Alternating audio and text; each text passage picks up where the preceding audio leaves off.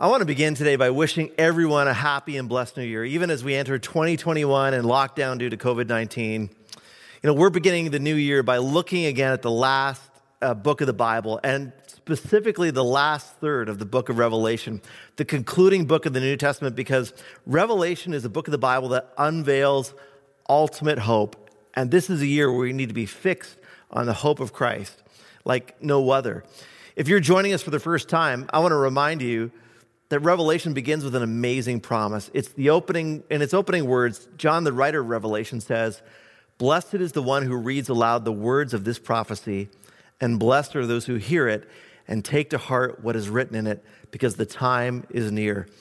And so we want to take to heart every word as we are making our way chapter by chapter through this important book of the Bible, knowing we'll find blessing in what it reveals if we open our heart to what God says. Revelation not only unveils hope, but Revelation reveals to us God's character and his eternal attributes. Last Sunday, as we looked at the words of Revelation 15, Joel Melnichek helped us see that not only is Jesus a savior, which is what Christmas is all about, but God is also a deliverer. And today, as we pick up where we left off and move into chapter 16, we're going to see that God is also a righteous judge. So grab your Bible and turn with me back to Revelation 15 to verse 1, where the Apostle John says, "I saw in heaven another great and marvelous sign, seven angels with the seven last plagues, last because with them God's wrath is completed." And now dropping down to verse 5, where we left off from last Sunday, John writes, "And after this, I looked, and I saw in heaven the temple, that is the tabernacle of the covenant law, and it was opened. And out of the temple came the seven angels with the seven plagues. They were dressed in clean, shining linen and wore golden sashes around their chests. Then one of the four living creatures gave to the seven angels seven golden bowls filled with the wrath of God, who lives forever and ever." And then John writes, "And the temple was filled with smoke from the glory of God and from his power. And no one could enter the temple until the seven plagues of the seven angels were completed." Here John sees angels holding golden bowls containing seven last plagues of judgment that John says here in Revelation 15 complete God's wrath against sin. He says they are last because they complete the judgment of God's wrath. Wrath is a word for righteous anger. Wrath is justified anger, justified action against something that is wrong. As a righteous judge, John sees God pour out wrath in the end times upon evil and all those who pursue it. These seven bowls of judgment are actually the third of three sets of judgments that John sees God progressively pour out before Jesus' return. 3 is a number in Revelation that represents divine character. And in these judgments, these three sets of judgment, God's righteous character as a divine judge who pours out wrath against evil and those who pursue it is revealed. And not only that, but in each set, there are seven judgments. 7 is a number, if you remember, that represents completion in the book of Revelation. And John says these last seven judgments of the bowls complete God's righteous wrath against those who are perpetrating evil. And so these three sets of judgments, the seals, the trumpets, and now the bowls, reveal God's righteous character and the extent of his fury against evil and those who pursue it. 1 John 3 says, "The reason the Son of God appeared was to destroy the devil's work."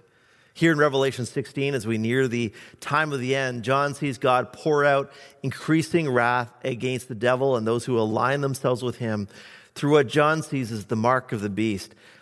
This is all about God coming against and destroying the work of the enemy.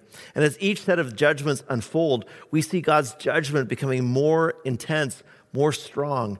1 John sees the seven judgments of the breaking of the seals of the scroll that he sees in God's right hand that we looked at way back in chapter 6 that released seven end-time trends of trouble, such as earthquakes and famines. And then in chapter 8, John hears the blowing of seven trumpets that release more judgment, where John sees a third of the earth burned, a third of the sea turned to blood, and a third of the day turned to darkness.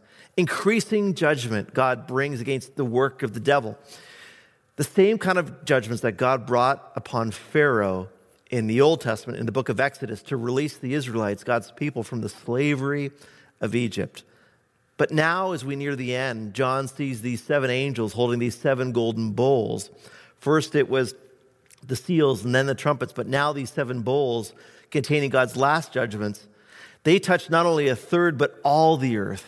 And so flipping over to chapter 16 and verse 3, John says, he sees the second angel pour out his bowl upon the sea, and says not a third, but every living thing in the sea died. Increasing judgment as the end comes near. And at the end of this chapter, John calls the seventh and last bowl of God's judgment a cup filled with the wine of the fury of his wrath. What John sees is God's wrath, God's righteous anger being poured out in judgment upon the works of the devil, upon evil, and those who stubbornly pursue it or align themselves with the enemy who is in opposition to God and his ways. You know, talking about divine judgment is probably not what you expected for a first message for a new year, but that's where our text takes us as we keep making our way through Revelation's words. And there are some really important takeaways from our passage today. First, Revelation unveils for us and shows us that God is a righteous judge who will one day pour out the fury of his wrath upon evil, every injustice, and those who pursue it. Now, for some, hearing about judgment is a turnoff, and I understand that. But if we see it correctly, God's judgment is actually a demonstration of his love and his promise to bring hope. The Bible makes it clear that you and I are to never judge. Jesus said, do not judge, or you too will be judged. For in the same way you judge others, you will be judged. And with the measure you use it, it will be measured to you. Jesus warns us not to judge because our judgments are rarely right. We often, to one degree or another, do the same things we judge others of doing. And even in a human court of law, a jury and a judge can only do their best to decide a person's innocence or guilt and determine a sentence that fits the crime. But even so, a court's judgment can only be measured by the standard of being beyond a shadow of a doubt. But with God, there is no shadow. There's no darkness. He sees everything clearly. Instead, our text reminds us that only God is worthy of judgment, of judging our lives. And that's the second important takeaway from this passage. And when God does judge, he's always right. He's always justified in his response. Twice in our passage, John hears God being declared just in his judgment. In verse 5, he hears a third angel commanded to pour out his bowl of judgment. John hears the angel declare, in light of these last increasing judgments, that God, you are just in these judgments, O Holy One. And then in verse 7, he hears it again. Yes, Lord, God Almighty, true and just are your judgments. John hears it twice. We hear it twice, just in case we might have missed it the first time. The point being that no matter what we may think of God's judgments or other moments in Scripture that talk about God destroying cities like Sodom and Gomorrah, two notoriously evil cities from the Old Testament, God is always just in his actions, even if it might be difficult for us to understand. He's always true. He's always right. Sometimes our way of thinking, we question God. How, God, could you allow that to happen to me or to that person? Or how can a loving God pour out wrath? Because in our human way of thinking, those two things just don't go together. But in God, they do. Because unlike us, God is always loving and always perfect, even in judgment, even in wrath. It's because of who God is. He's the only one worthy of judging our lives, judging the earth.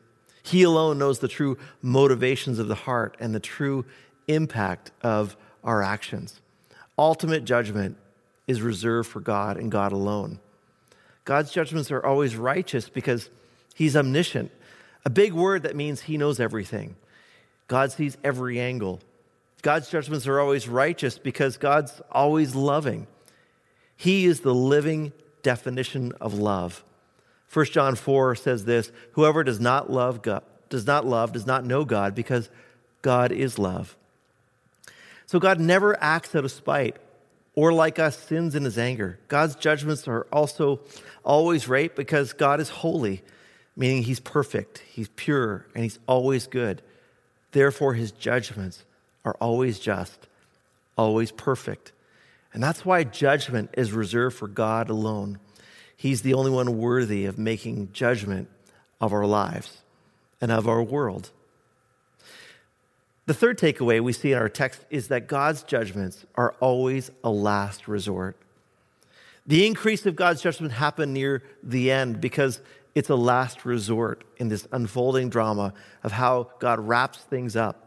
In verse 2, John says, the first angel went out and poured out his bowl in the land, and ugly, festering sores broke out on the people who had the mark of the beast and worshipped its image. John sees God's judgments not as random or arbitrary, just hitting anyone. He sees God's judgments specifically coming upon those who had taken the mark of the beast and who actively worship its image. God's just judgment comes upon those who identify themselves with the beast.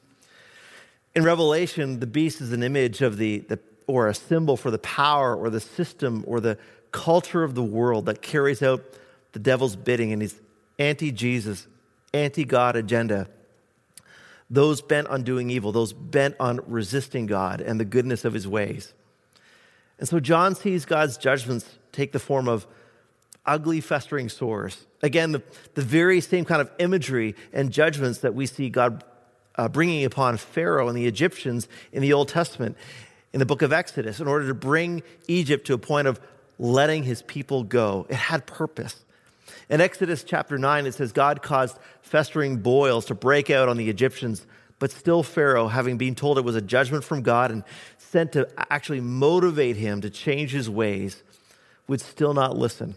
If you remember in the story, God sends Moses to tell Pharaoh to let God's people go. But it's only when Pharaoh refuses that God begins to send judgment. Judgment's always a last resort. It's not God's desire to bring judgment. God sends one judgment at a time, one after another in the story to push Pharaoh to change. But Pharaoh keeps refusing until the point where the judgment is so severe that the firstborn of every Egyptian household dies. And it's only then, for a time, did Pharaoh relent and listen to God's command to release his people. The judgments God brings through the seven angels with the bowls here in Revelation 16 are more widespread and severe than any of the other two sets of judgments that were poured out before. And what we need to see is that they come only after these other two sets of judgment have been poured out. They're a last resort. Just like John hearing twice that God's judgments are perfect and just in what he is doing, John also hears twice that those who are experiencing these judgments and the pain of them keep refusing to repent. They refuse to change direction, refuse to turn to God. In verse 9, John says, they were seared by the intense heat and they cursed the name of God who had control over these plagues, but they refused to repent and glorify him. And then John hears it again. In verse 11, John sees the pattern repeated. They cursed the God of heaven, John writes, because of their pains and their sores, but they refused to repent of what they had done. John sees that even though they were experiencing the pain of God's judgment, which they knew was from God, they still refused in the hardness of their heart to turn to God. Instead, they cursed God's name. You see, God only sends judgment as a last resort when there's no other option left. Even then, despite knowing the outcome, God gives opportunity to turn to even the hardest hearts. God gives opportunity even when he knows that he is going to be turned down, that a person won't take his offer but he does so because of his love for them. And you know, God's heart is the same for us. Maybe you know someone who's been fighting God. Maybe you've been fighting God. And all the while, circumstances have been getting worse, but still, somehow, they aren't willing to listen or change direction and turn back to God. But God in his love will keep pursuing them. He'll keep pursuing you and use difficulties and even judgments to get a person's attention. But God will never violate the freedom that he has given to every soul to turn their lives over to him. And finally, our last takeaway is that God's judgments are not only his last resort, but they always give way to God getting the glory. At the end of these judgments here in Revelation 16, John sees the powers of the earth still opposing God, even after all of the judgments, the warnings, and the invitations to repent and to turn around. After the bowls are poured out, John sees a final battle erupting, a last attempt to oppose God on the earth. And so in verse 13 of John 16 here, John sees three impure spirits that he says in verse 14 are actually demonic spirits. And John says they go out to the kings of the earth to gather them for the battle of the great day of God Almighty, to a place John calls it in verse 16, Armageddon. That's a title that we hear often. It's in movies. It's about epic battles. But Armageddon is actually a name that simply means the hill of Megiddo.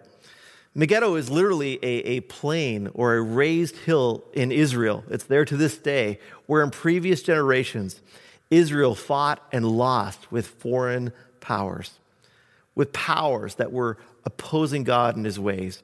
And so there's debate as to whether Armageddon here in Revelation is intended to be the place of an actual end-time battle that is still yet to come, or whether John is simply talking about a place that symbolizes battle with the enemy, where in the past, God's people has faced the enemy and lost, but here the outcome is going to be very different. John sees these demonic spirits stir up the kings and powers of the earth to oppose God, just as the enemy had done in the Old Testament. But in this time, it's for one last final battle. Only this battle at Armageddon will have a very different outcome, as I said. It will bring about God's final victory over evil. What John sees is really the fulfillment of a prophecy of David from Psalm chapter 2, where David prophesies, "Why do the nations conspire and the peoples plot in vain? The kings of the earth rise up and the rulers band together against the Lord and against his anointed one." And then David says, "The one enthroned in heaven laughs. The Lord scoffs at them. He rebukes them in his anger and terrifies them in his wrath." There's that word again, saying, "I have installed my king on Zion, my holy mountain." And here David is talking about Jesus. And then further down, as David continues to prophesy about Jesus, he says, "You are my son, and today I become your father. Ask me, and I will make the nations your inheritance, the ends of the earth your possession." This battle of Armageddon is about God finally overcoming every earthly opposition to him so that he may have the nations.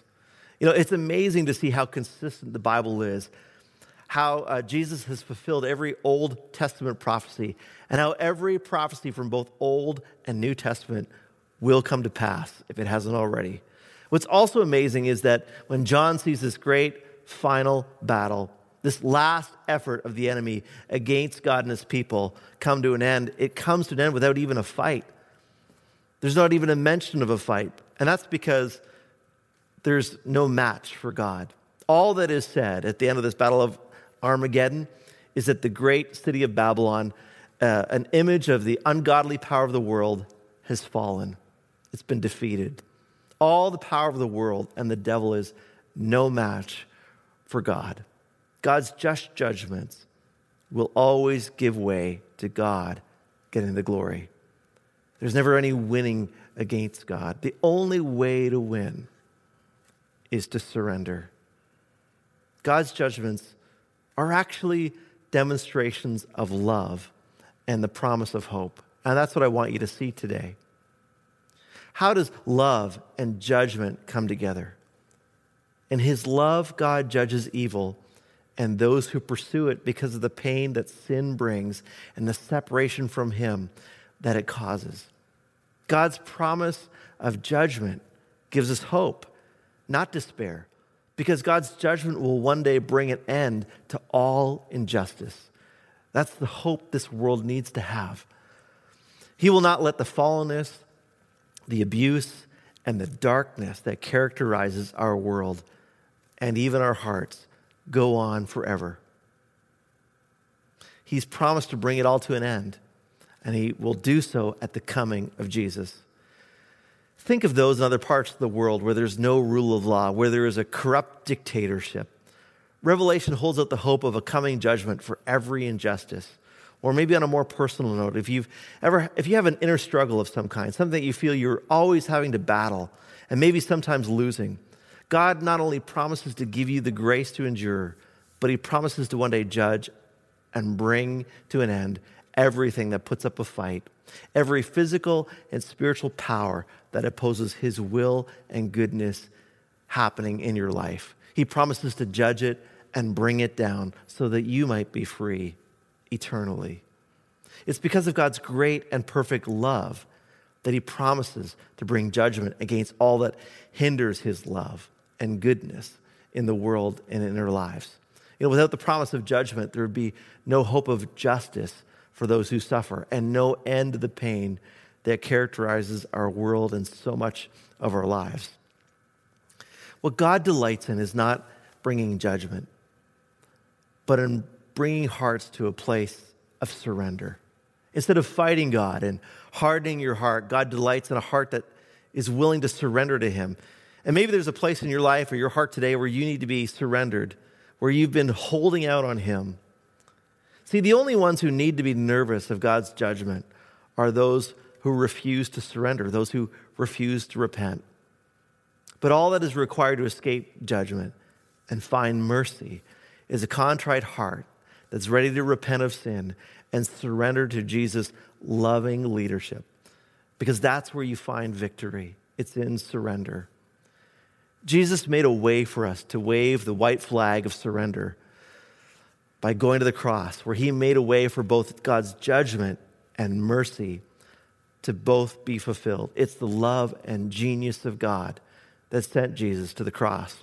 Before God, we all stand guilty. We all stand condemned because of our sin. We're all under judgment. To satisfy the wrath of his fury, God meted out the penalty and punishment for our sin upon Jesus. The penalty being death and separation from the Father, which Jesus willingly took upon himself at the cross in exchange that we would be offered pardon for sin and a restored relationship with the Father through the forgiveness he purchased for us with his very blood. 1 John 4 says this, "This is how God showed his love among us. He sent his one and only Son into the world that we might live through him. This is love, not that we loved God, but that he loved us and sent his Son as an atoning sacrifice for our sins." Today, I want to invite you to come to a fresh place of surrender, to bring your heart again to the cross and receive mercy. Instead of judgment, God wants to show you mercy. All he asks is that you'd freely confess and repent of your sin, whatever it may be, and turn to him through faith in his Son, believing that what Jesus did on the cross, he did for you to set you free. That's what it means to become a Christian, to surrender your life to Christ, to receive the mercy and the forgiveness of God, to have judgment passed over you, knowing it was placed upon Christ. That's the wonderful gift that we receive through Jesus. That we would not be objects of wrath, that we would not be destined for judgment, but that we would receive mercy and live in the love and the freedom of God that only Jesus can bring. I want to invite you right now to pray a fresh prayer of surrender. Why don't you join me? Heavenly Father, we just want to say thank you that you love us. You so love the world that you sent your one and only Son to take our place on the cross, that we could be forgiven. We thank you for the exchange, Jesus, where you took the wrath and the fury of the Father over sin upon yourself, that we might go free. And we thank you for judgment. We thank you that you are coming again, Lord Jesus. And when you do, you are going to judge everything that opposes your ways in our lives. You're going to end it. You're going to bring your ultimate victory. And we just want to say thank you for the hope of that end time judgment to come, where you will do away with all that opposes your will and your way in our lives. We thank you that you so love the world. You're not giving up on us, and you are going to one day get rid of it all. Lord Jesus, we just thank you that your perfect love drives out all fear as we decide to surrender and turn our lives to you. May this year be a year where we live in your hope, in your love, and in your Spirit more than we ever have. We pray this together in Jesus' name.